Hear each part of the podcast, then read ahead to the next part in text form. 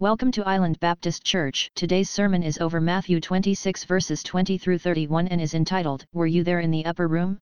So, the last time we were together, which was three weeks ago, we began looking at the last week of Jesus' ministry, the last week of his uh, earthly ministry, and uh, that what we call Holy Week, and all the things that go with it. And we started last time by asking the question Were you there when Jesus rode into Jerusalem a week and a half ago, we got to walk down the mountain, the, the, the Mount of Olives, where same spot where Jesus walked, the same through the same gate. It's still there.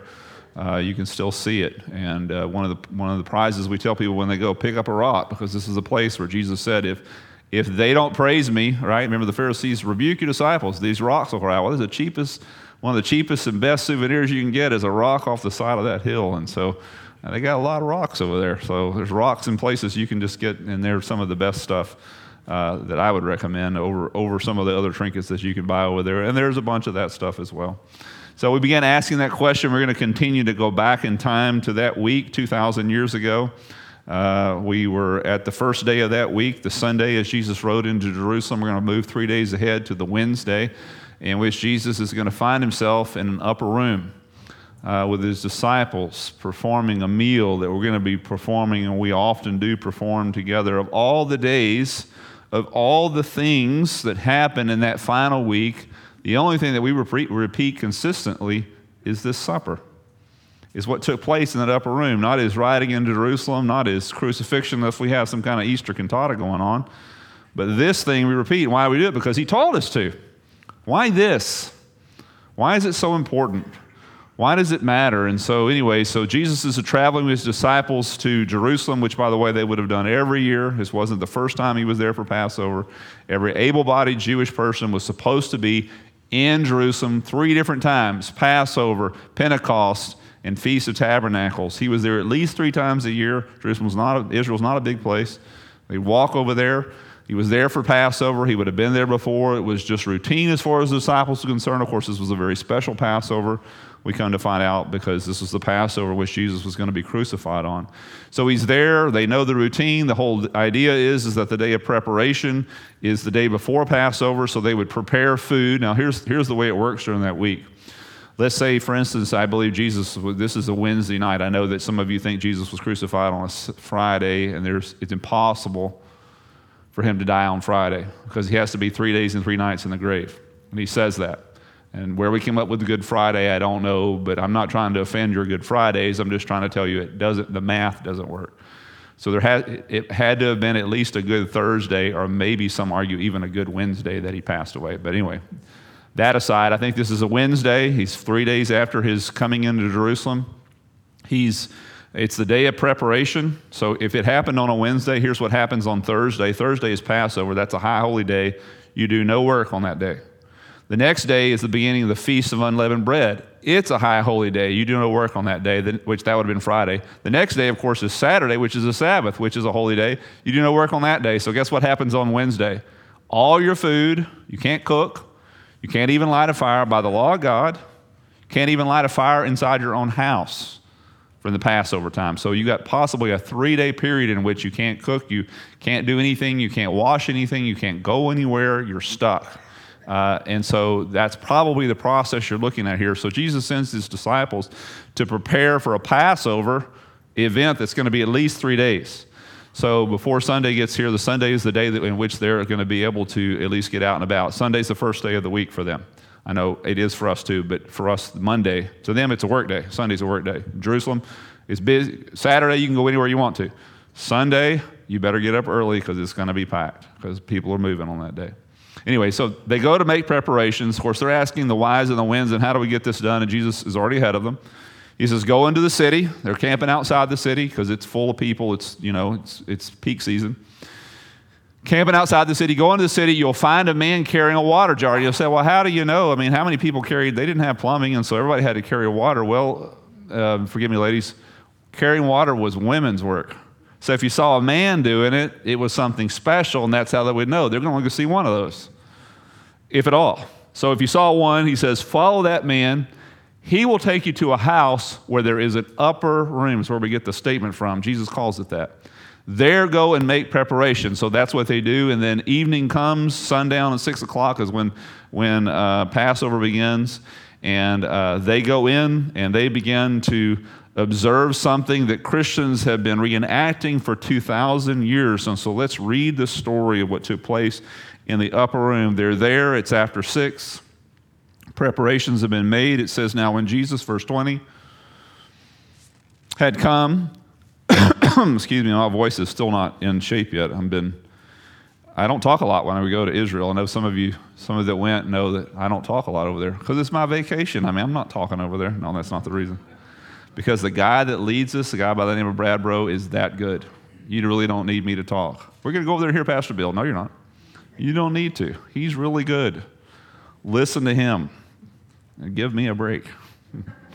now, I like what I do, don't get me wrong. When evening had come, he, that is Jesus, was reclining at the table with his 12 disciples. And as they were eating, he said, Truly I say to you that one of you will betray me. What a way to start a celebration, right? Being deeply grieved, they each one began to say to him, Surely they suspected themselves? Wow, we'll talk about that in a bit. He answered and said, He who is quoting from the Old Testament, Psalm, Psalm in Psalms, uh, he who has dipped his hand with me in the bowl is the one who, is, who will betray me. The Son of Man is to go, just as is written about him. But woe to that man by whom the Son of Man is betrayed. It would have been good for that man if he had not been born. Woo. Judas, who was betrayed. So they go around the table, surely not I, surely not I, surely not I. Comes to Judas, says the same thing. Jesus says, You have said it yourself. While they were eating, Jesus took bread. After blessing it, he broke it. Notice this is not, not any Jews here. I don't see any Jews. Maybe you are, but most of us here are unfamiliar with the Passover. Passover is doesn't have random bread in it. It's not like it's just laying out there. This is not Thanksgiving where you just say, Pass me some bread. And no, it's very specific laid out. They have certain things that they do certain times, and they have names for all of it. This was a very specific, specific part of the Passover meal. He takes that specific piece of bread and breaks it and says, This is my body broken for you. They would have never heard that before. Passover was an old meal. This is something very new in a very old recipe, if you will. And then he doesn't just do that. By the way, who breaks the bread? He does. It's all symbolic, isn't it? Yes. Who breaks the bread? Who kills him? Well, the Romans don't kill Jesus and the Jews don't kill Jesus. Who can kill the Son of God, right? Only he lays down his life and takes it up again, he says. And this, he says, is my blood. Drink it, he says. The blood of the new covenant which is poured out for the many for the forgiveness of sins. But I say to you, I will not drink of this fruit of the vine from now on until that day when I drink it new with you in my Father's kingdom. And after singing a hymn, which was, like I said, this is all scripted for the Passover. It's part of what they would do. When they were done with the meal, they would sing a hymn, and then they would leave. They sang a hymn, and they went out to the place where they were staying, which, of course, is where Judas finds them later, the Mount of Olives. So here today, uh, we're about to reenact the events of that night. And our disciples, if you will, have already prepared a meal for us. So the upper room, if you will, you're six feet up anyway, above sea level, thank God. Here you are. We're going to be celebrating this. Why, why, of all the things that happened that week, as significant as they were, why is it only this that we reenact? Why is it this meal so special? Why do we recreate the events of that night? Well, I want to speak to you about that this morning. Why is this important? Well, first of all, it's something like I've already said. This is a meal that's based on an old recipe, in particular, the Passover. 1,500 years prior to Jesus, God rescued the children of Israel from the land of Egypt, from the grip of Pharaoh, from certain death, from the destruction of their children. He rescued them by a heavy hand against the Israel. Ten plagues he exacted against them and pulled them out of that country. They needed saving. He saved them. He inaugurated a celebration. They didn't come up with it. God says, This is what you're going to do, and you're going to do it every single year on the same day that I did it to remind you of what I did. They need to be rescued, and God rescued them. There was only the only thing that came between them and certain death was the blood of a lamb, and He made them reenact that over and over and over again. If he had only written it in a scroll or something, it would have fallen, fallen into misuse and they would have forgotten about it because no one reads that stuff. And so to etch it on their brains, he, he does something that, that engages their, their ears, their eyes, their, their sense of touch, uh, their, their taste. Uh, the descendants of Israel, it was going to be etched on their brains forever. He wanted them to remember that there was a time in which they needed to be saving and that He had saved them. They literally learned their theology at the supper table. That's what we're doing today. This is steeped in theology, the most important theology that we needed saving and that God has saved us, and that there's only one way of that salvation. That's through the sacrifice of God's Son, Jesus Christ. And so we're required to reenact this in the same way that they were required to reenact the Passover. But Jesus converts this meal. He takes this old recipe and takes something that reminded of something from the past. It's another reason why this is important and he turned it into something that made them hunger for something that they really needed, something yet future. This recipe of the spotless lamb that was required for them on that day, they would be reminded of this lamb. Now the lamb himself was breaking the bread, pouring the wine, saying, This is mine, broken for you. Broken, broken by him. My blood poured for you, right? Poured by who? Poured by him. God's Lamb would deliver us from death. It was to remind us there, it's placed there to remind us that we needed saving, and God saved us. We needed to be rescued, and God sent His Son Jesus to rescue us. Purpose of this meal. Such a beautiful meal. He converts Passover, this old recipe, into a new recipe called the Lord's Supper, and he does it by simply saying, Take, eat, this is my body. This cup is a new covenant in my blood. So, built upon this old recipe, to remind us that we needed saving and that in fact God has done that for us. So it's important for that reason. It's important for a third reason. It's, it's a meal that exposes our hearts. And I think this is very intriguing to me. It's the most intriguing thing about this whole thing. So he, he says to the disciples, starts the whole meal out by saying, One of you tonight is going to betray me. Several things that are important about it. Number one, they believed him. If Jesus stood up in this room if I said to you today, hey, let's not let's take Jesus out of this, because I'm not sure if they really understood who Jesus was. Let's just say I stood up today and says, one of you is going to betray me. Would you believe me? Some of you here would think the pastor is a kook. He's paranoid. Some of you would say, well, everything the pastor says must be right. Most of you would say, most of you go eat at Luby's or something never think another thing about it, right? Now, they just thought Jesus was, they were coming to the grips with the understanding of who Jesus was, but they weren't truly up on 100% theology here, thinking he was fully the Son of God. They were still some questions in their heart as they demonstrate that through the rest of this night and the next couple of days. So, but it's interesting that he says one of you is going to betray me. They all believe him. They demonstrate it because they all go around and say, Could it be me? Now, number one, the fact that they believe him. Number two, the fact that they don't say, We know who it is. It was Judas, right? It's interesting. You have a room full of hand picked men. I would suggest to you some of the wisest men that have ever lived, and yet they don't think Judas is it. No one says, I know who it is. It's him with the eyes too close together and the squeaky voice. Notice the most, one of the most wicked men that has ever lived, and they didn't know who he was. Now, these are some of the wisest men that have ever lived. So, what does that tell you about you? Can you be deceived? Be very Careful. Don't ever think that you've got it all figured out. Because as soon as you do, here's what happens the shepherd goes that way, and you don't need the shepherd. I don't need the shepherd because I know what's happening. I can see. No, you can't. No, you can't. Apart from dependence upon the shepherd and, and the infusion of the Spirit in your life, the evil you can't see. So learn that. They didn't know, he, they believed him, they didn't know it was Judas, and they thought it was them. Everybody went around there. Would you say? Could it be me? I mean, I would like to think that I would have said, or maybe I would be ashamed to say, I would like to, I would like to think that I would probably say, no way, it's me.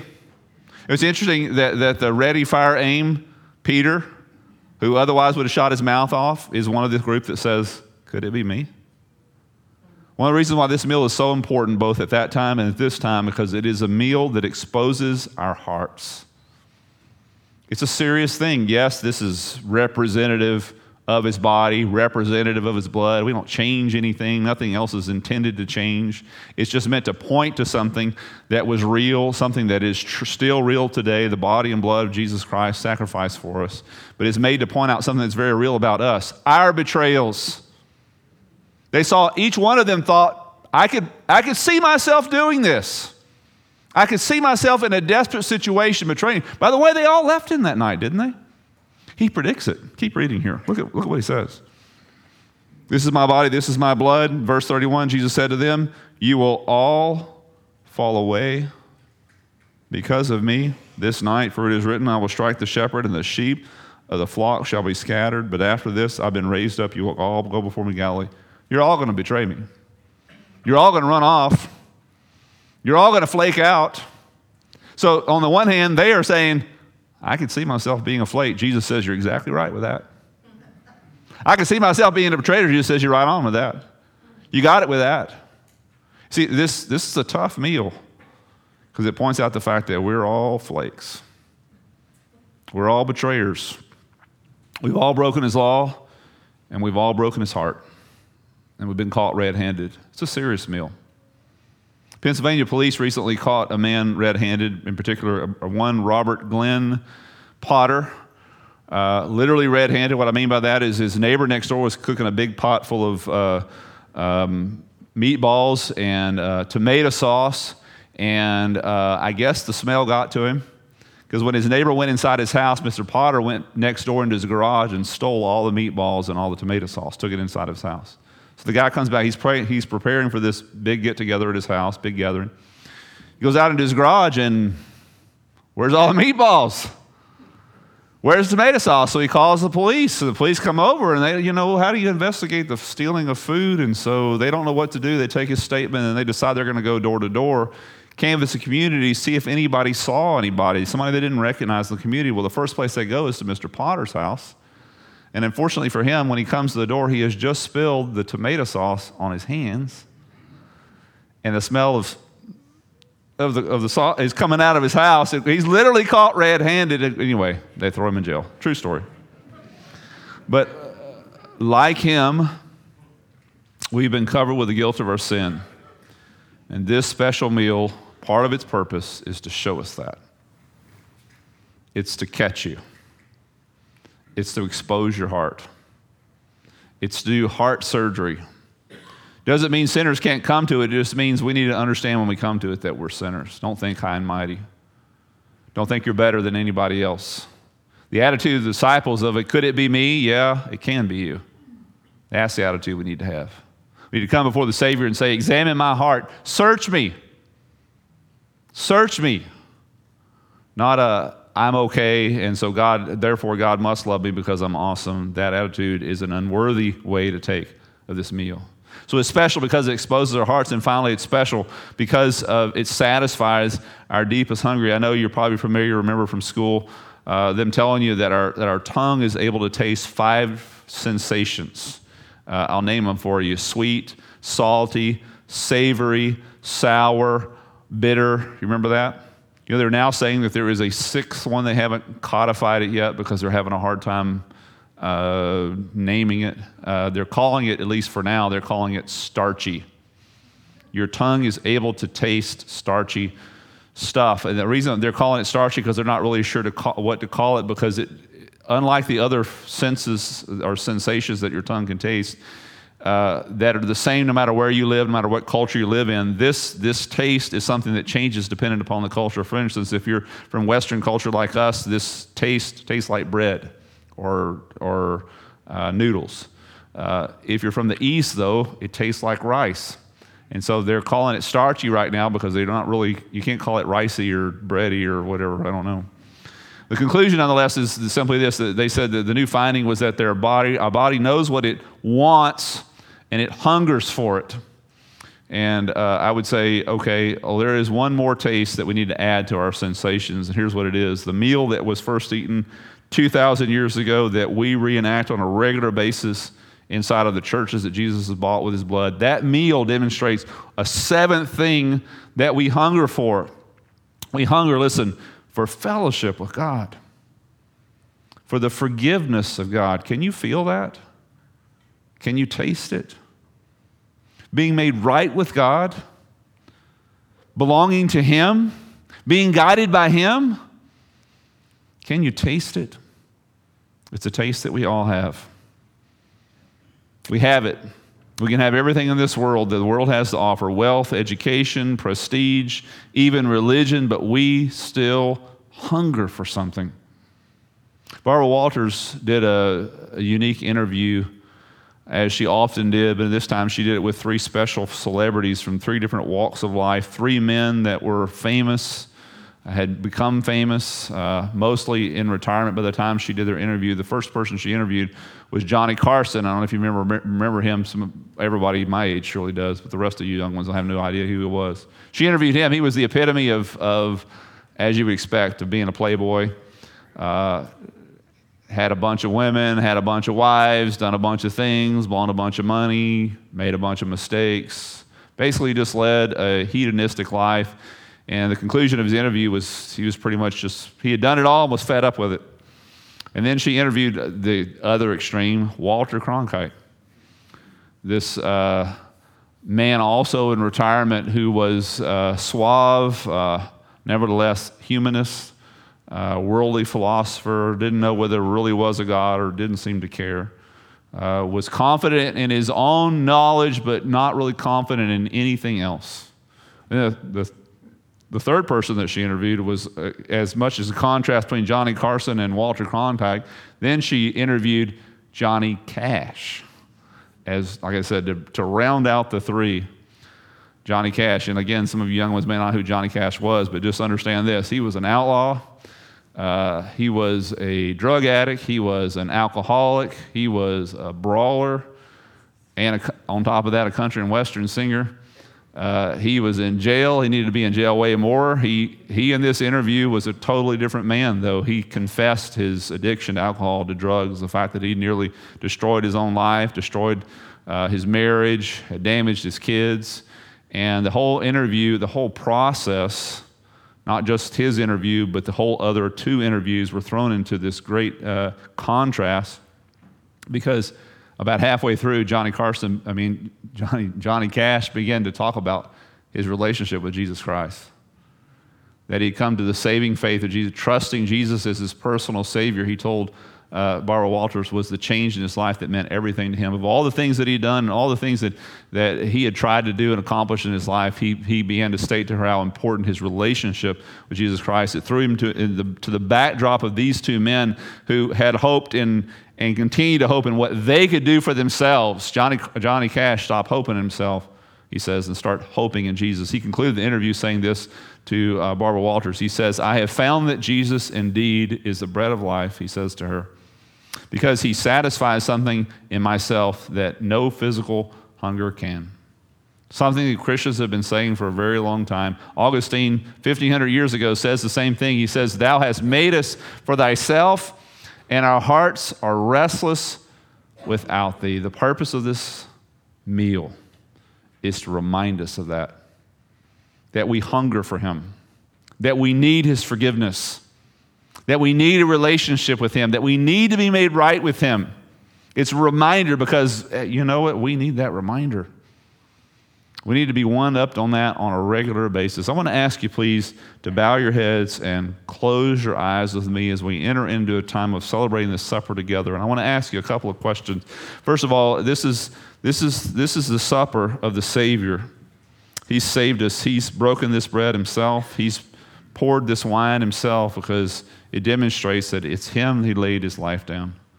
It's Him who shed His blood. No one takes His life from me, He says but I lay it down on my own accord. He died for you. No one took it from him, no one asked it from him. He died to pay for your sins. He died to pay for your sins to offer you eternal life. The question I have for you today is Have you accepted that eternal life? Have you accepted the life that Jesus bought, that He paid for, that His hands worked for, and provided for you? See, it's not enough to know that Jesus is the Savior. You have to know Him as your Savior. Do you know Him as your Savior? Can you say that? I'm not asking if you're a religious person. I'm not asking if you read the Bible or if you pray. I hope you do all those things. No, salvation isn't things that you do. Salvation is a person and your relationship with Him. Jesus said this of Himself No one comes to the Father except through me. Are you coming, listen, to God through the Son? You don't make your deal with God. God has made his deal with you. In his Son alone, there is life. Have you trusted it? Have you had a personal encounter with God's Son, Jesus, in which you've accepted what he's done for you? It's a gift. It's a gift. He offers it to you. You just simply have to accept it. Maybe today, for the first time in your heart, you need to pray a prayer, or something like this Jesus, I accept your gift of eternal life. I accept the forgiveness that you've provided. I accept the sacrifice that you made to make me right, to, to fill this hunger that I have to be forgiven by God. Be glorified in our time together, we pray. In Jesus' name, amen. Thanks for visiting. Find us at www.islandbaptist.org.